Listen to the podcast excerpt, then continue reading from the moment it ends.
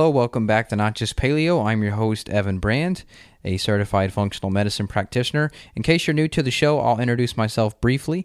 I run a virtual wellness clinic. I have hundreds of patients around the world that are looking to feel their best. So, athletes, people that just have gut symptoms, people that have fatigue, depression, anxiety, mood issues, a lot of the things that I struggled with myself. It's kind of interesting how things happen it's like everything that I'm working on fixing with people are the exact things that went wrong with my health. You know, I started my journey out being depressed and had mood issues and all sorts of other things. And now everything's come full circle. So if you'd like to schedule a free consult with myself, you can do so back at my website, notjustpaleo.com. Here's the show. Back in the trenches, looking at some more lab results. And we got an email that requested this topic that we were probably going to get to anyway, which is on H. pylori, something that is honestly, once again, I feel like I say I sound like a broken record, but honestly more common than I thought. So Mel, she sent in an email saying that she loved the podcast and she loves to actually hear our case studies and that she's working with clients too and she's seeing a lot of infections and she wanted to hear a podcast on H. pylori. So here we are. Thanks, Mel, from Melbourne, Australia. Love it. Well, what do you think about H. pylori, Evan? I mean, that's quite, and it's an infection that I see probably over a dozen times a week in my clinic. I'd say at least 50 times a month, no problem. That's pretty easy. It's pretty common. What's your take off the bat before I go on my little rant? Well, it's something that you have to rule in or rule out because what I was talking with you about off air is a guy that I was working with for some reason we hadn't run a stool test right out of the gate, so we just started with adrenal treatment, and we sort of hit a wall. Uh, some of the anxiety was reduced, some of the depressive symptoms were reduced, the energy was increased, but we were still hitting this wall with some of the GI symptoms, some of the tinnitus, etc.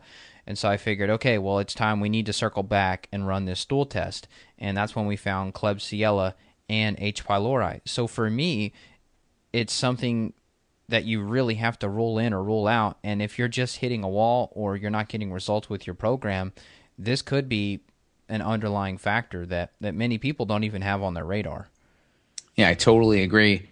I find H. pylori, it's an opportunistic bug, meaning if you're under stress, especially if you're eating gluten and grains, if you have other type of toxic stress going in by eating, let's say, pro-inflammatory foods, any type of body system stress is going to decrease your body's ability to secrete hydrochloric acid because you're lowering your parasympathetic nervous system, which is like that vagus nerve that really helps you rest and digest. And that kind of opens us up. It lowers that force field to bugs that we may get in contact with, like H. pylori. And one of the mechanisms that H. pylori has is we have kind of like the gastric fluid in our tummy, and then we have this mucus layer. And this mucus layer kind of like provides this buffer protection uh, against our epithelial cells. These are the cells that line, that really make up our stomach lining. And the H. pylori comes in there, does a couple of things. It takes urea, and it converts it to CO2 and ammonia via the enzyme urease. So H. pylori secretes this enzyme called urease that then takes increased ammonia and increase CO2 from the urea. Urea is a byproduct of protein metabolism. So we know how important the stomach is for breaking down protein. So imagine we have this set of dominoes I give this analogy to my patients all the time because it, just it's what clicks with me the best. The first domino that has to knock over for healthy digestion is in the stomach, and that's going to be low stomach acid. Low stomach acid activates an enzyme called pepsin. It turns pepsinogen into pepsin, which helps break down protein. And again, stomach acid, the HCl is pH driven. So HCl, hydrochloric acid, drives pH down. But when we eat protein, we have this urea that spits off it. And if we have H. pylori in there, that's going to take that urea, turn it into, sorry, take the um, urea via urease and turn it into ammonia and CO2. Ammonia's got a pH of 11 that raises the pH.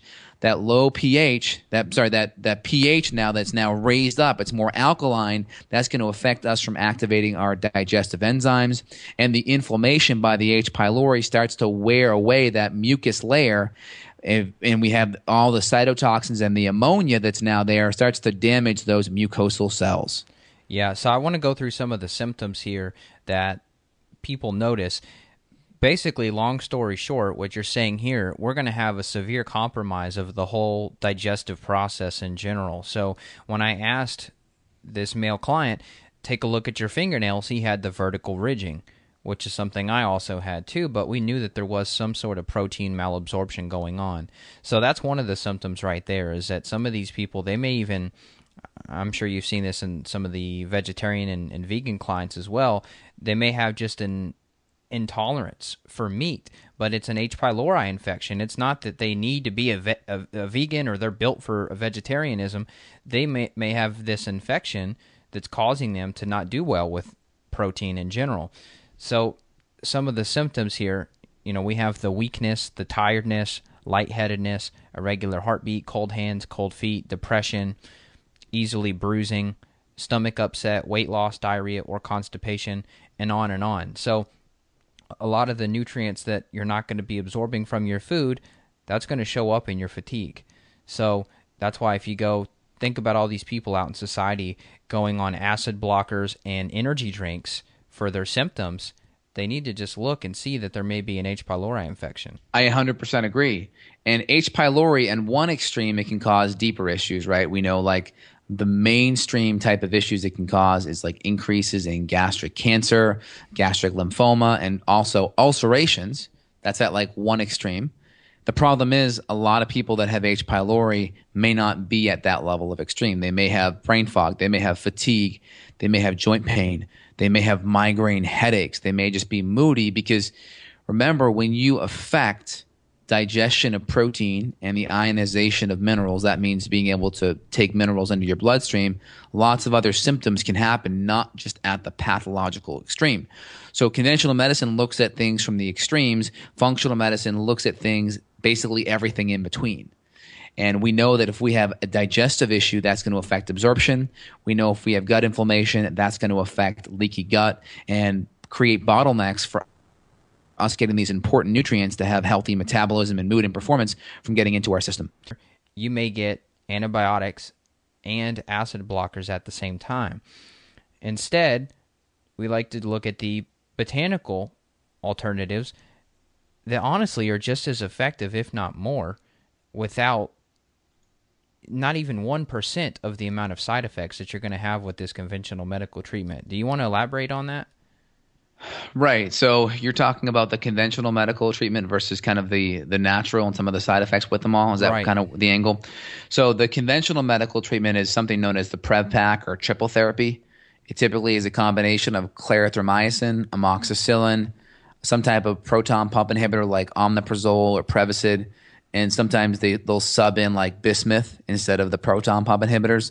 So those are like the triple therapies. Now we run some genetic stool tests that will actually see a lot of patients have resistance to clarithromycin, which is interesting. That means that's like kind of the big killer in this triple therapy. For two weeks, they'll give these three combination drugs together, and I see a lot of patients that have these type of issues where they're resistant to the antibiotic. Now that's a problem because is the therapy going to work? Probably not. And then also, are we addressing the underlying issues that cause the compromised immunity to fall prey to the H. pylori to begin with? No. Are we fixing the collateral inflammation to the mucosal cells that were damaged? No. Are we fixing the underlying digestive issues from the low stomach acid and the low enzymes? No. Are we looking at the other co infections that may be involved, like giardia or maybe a small intestinal bacterial overgrowth or yeast overgrowth or maybe a deeper parasite infection? No. So you can see all these other issues. It may just not be that simple of looking at one infection. And some people do get better on the triple therapy, but I'd say the majority of patients that I see have already been treated for H. pylori that have it, and they did not get resolution. And a lot of times the antibiotics made them worse because they probably had this detoxification issue that was backed up because remember detoxification pathways primarily run from b vitamins and sulfur amino acids. And if our digestion's impaired well, there goes the protein, right, to, to run our phase two pathways.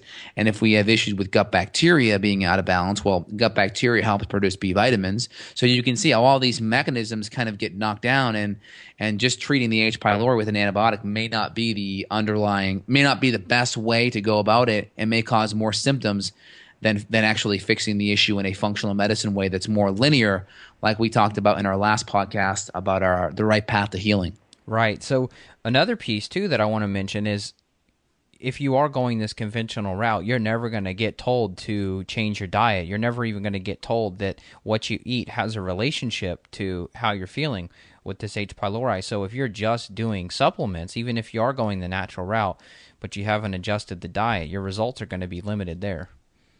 Absolutely. And let's not forget, right, the same cells that make stomach acid, the parietal cells in the stomach, they're also the same cells that produce intrinsic factor. Intrinsic factor is this binding protein that binds to pro, binds to B12 in the food in the stomach, and then our tummy then, or should say our intestinal tract, reabsorbs it at the end of our small intestine, an area called the ileum. So we bind it up to this stuff. We basically tag it with this intrinsic factor in the stomach, and then we reabsorb it at the end of our small intestine in an area called the ileum. Now, this is interesting because we need stomach acid to liberate B12 from our food. And this is actually coming from Harvard School of Public Health's website. And they actually talk about the fact that it's estimated that 10 to 30% of adults over the age of 50 are low in stomach acid. I'd say it's like 90%. What do you think? Yeah, I was just about to, to, to go into that. So, like, the big thing is, right, they're looking at everything from like a pathological extreme. Right. So, you mean just because you're at that pathological cutoff, what if you're knocking up against it? You know, how many years do you have to knock up against it before they consider you, you know, very, very low in stomach acid? So I would say it's much higher than that. I would I'm 100% on your uh, on your level here. But the thing is, they talk about how stomach acid is required to liberate B12 from the food. Now, why is B12 so important? We need B12 for healthy nervous system. If we don't have enough B12, we'll get something called subacute combined system disease or posterior lateral sclerosis, sclerosis, where the myelin sheath in the nerves will actually get worn away from lack of B vitamins, B12 in particular. And we also need B12 to mature our red blood cells. Immature, big, goofy red blood cells have a hard time carrying oxygen and nutrition. So low B12 equals bigger red blood cells that aren't mature right? Red blood cells actually get smaller as they get more mature. They as they're immature, they're bigger. It's kind of like the opposite. Imagine like babies being born like ten foot adults, and they get more mature as they get older. It, it's that's kind of how it is with the blood cells. So we see these big goofy cells that can't do their job, and that means lack of nutrition, lack of oxygen, and um, basically overall lack of neurological health and methylation, which is so important too. That's scary. So it really is. This is one of the biggest pillars that could collapse someone's health journey if they go undiagnosed and untreated with this issue. Absolutely. And then H. pylori, like if you look at H. pylori, it's got two little walls. It's a gram negative bacteria. So how I kind of draw the analogy, because I, I use analogies a lot because you don't ever have to remember a story. People can hear stories and they and they get it, right? People could think of maybe a story that their grandfather or grandmother told them when they were younger and they heard it once and they still got it. So if we kind of teach in stories, we just say it once and they got it. But imagine H. pylori, it's got like two cell walls. That's a gram negative bacteria. So imagine like anyone that watches Game of Thrones, right? We'll, we'll use the castle analogy here. So imagine you got this like moat around the castle. That's like the first wall of defense that H. pylori has. And then we have like the actual castle wall is like the second wall of defense. So we have two walls, right? We have the moat and we have the castle wall. So it's harder to kill these bacteria that have two walls, obviously, because it's hard to get across a moat and then have the energy to climb up the wall. So imagine that's kind of like H. pylori. Now, on the outside, before you get into the moat, imagine all of these traps, all these landmines, right? That's what's called LPS.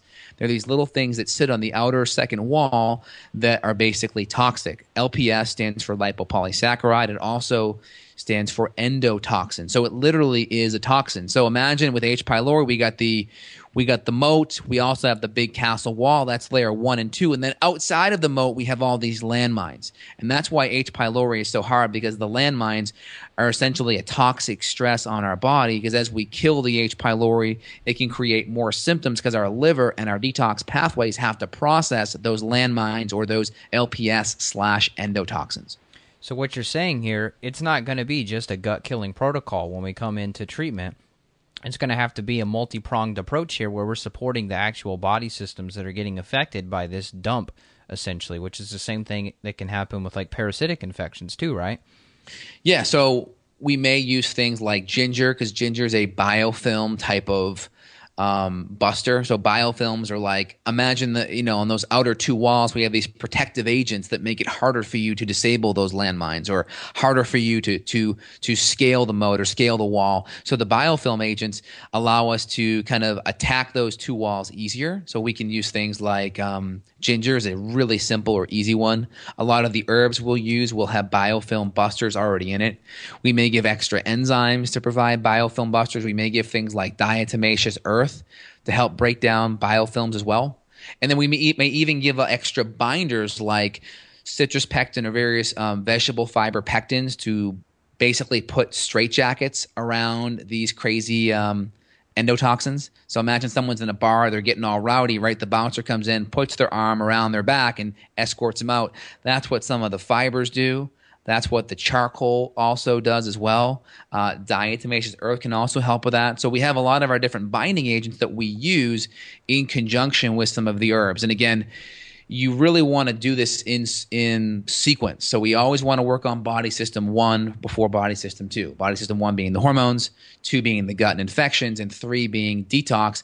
And then even before that, that sets the foundation is always the diet and lifestyle stuff. So you always want to make sure if you have an infection, you're better off working with a functional medicine doctor or practitioner because I've seen patients get far worse and far sicker doing these protocols on their own because what happens is you start feeling like crap and then you don't know what to do because you only have one data point and because you're getting sick and this is the first time you've you felt it then you kind of go into freak out mode. So it's always good to have someone that's done it in my case a couple thousand times. And i, I know you're, you're, right up there too with your experience. So you want that experience because it gives you the confidence that you know you're on the right track. Like if i'm going to mount everest next summer to hike you know Everest, right? I want to go with one of those trail guides that have been all the way to the top. I don't want to go on that journey alone because, man, it'd be pretty scary when it starts getting windy and stuff and you don't know what to do. yeah. So, something that's cool that you just said, I'm glad you brought up the adrenals, you know, body system one here. I'm looking at a study, it was from 2012, and it was titled Effects of Alpha Tocopherol and Ascorbic Acid on H. pylori. Long story short, the H. pylori intensity was decreased by increasing the ascorbic acid concentration in the body. So a lot of times you and I are using vitamin C anyway with adrenal support hormone programs. And so that's something that I usually keep in place is the vitamin C supplementation during the H. pylori because we're going to be able to up the speed or up the what they call here eradication rate it says by impairing the microenvironment created by the bacteria and facilitating the diffusion of antibiotics, which maybe that's herbal antibiotics in our, case, into gastric mucosa. So that's a pretty cool finding there that we can actually see vitamins that we're using for other protocols for this protocol too. Yeah, and also there's a study here from the Journal of Psychosomatic Medicine. They talk about mucosal wound healing being impaired um, via stress. so they, they, they talk about that the, the data suggests here that something you know transient, predictable, even relative relatively benign, can significantly affect the consequence of wound healing. Now, it talks about mucosal wound healing. So now if we extract extrapolate that to our gastrointestinal mucosa, we could see how supporting someone's adrenals would then help balance and modulate cortisol levels. And if we know cortisol is important for that mucosal healing, you can see how us addressing body system one before we go to body system two being incredibly instrumental at setting the table for that nice immune, uh, mucosal wound healing environment. Definitely. Stress is a killer. I mean, it comes up in every conversation we have, I think. I 100% agree. And so we know like the conventional H. pylori symptoms, a lot of people don't have those, right? So then you got to know, well, just because you go to your primary care doctor and they say that you don't have it, or maybe they do a breath test. And remember what I said, right? Urea gets metabolized to CO2 and ammonia. The ammonia is what screws up the stomach acid, but the CO2 is what they're measuring on the breath test. So the typical testing methods are CO2 via the breath test. Yep. We have blood via the IgG, IgM, IgA, which is an indirect immune response looked at via the blood. We also have a villus or a, a gastric mucosal sample because we're looking at trying to clip away a piece of that maybe H. pylori in the stomach or first part of the small intestine. But you know, if we don't get it, that could be like putting a bucket in our in our lake and pulling it up and saying, "Oh, it's just water." That means there's no fish in the lake. So we don't want to just also have that same mindset and say, "Well, look, it's there's no sample there." Well, the doctor may have missed it. It's very possible that that, that could have happened. We also have um, we also have your stool antigen test, which is a great test to look at. We like BioHealth's stool antigen. And then we also have genetic tests like uh, PCR, polymerase chain reaction. We use a handful of labs like uh, GI Map or uh, Diagnostic Resource Group, and they do really good work. And you, anyone that wants to get access to those labs, check out either Evan's site or my site for access to those labs so you can get fully looked at. But again, we want to look at it in conjunction with body system one as well. Just don't make the mistake of just going after body system two. I've seen hundreds of patients get sicker doing that and they end up having to come back anyway and do it all over again and they waste a few months of their time and money. Oh gosh. Spend spend a couple minutes here. What happens to these people that ignore the order of operations? Well, symptoms get worse. And again, like I said, LPS is a toxin. So if you're in the camp of having detox pathways impaired, right? And we could see that on an organic acid test. We may see things like hippurate or, you know, many of the different organic acid markers out of range, sulfate, pyroglutamate, right? These are all markers that benzoate. These are markers that correlate to detoxification. That could mean our phase one and phase two cytochrome P450 oxidase pathways are backed up, and it may be hard for us to escort toxins out of our body. Yep, that makes sense.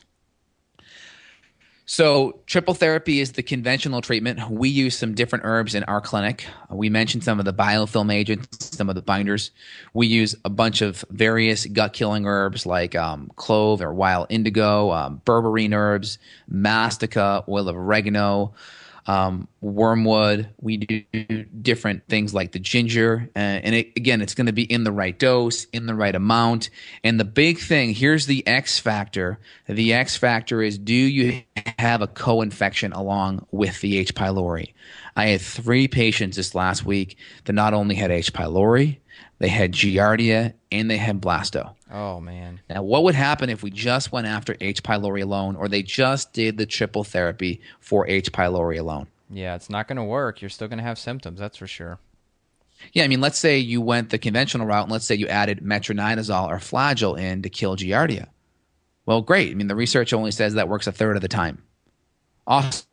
So now you you're rolling the dice. You have a 66% chance that none of that's fixed, and most doctors would never come, you know, even look for the Giardia anyway. So then you're really set up for a world of hurt. So we want to sequence things the right way. Typically, one infection at a time. Sometimes we'll do two if people are have a stronger constitution. We'll add in two, but.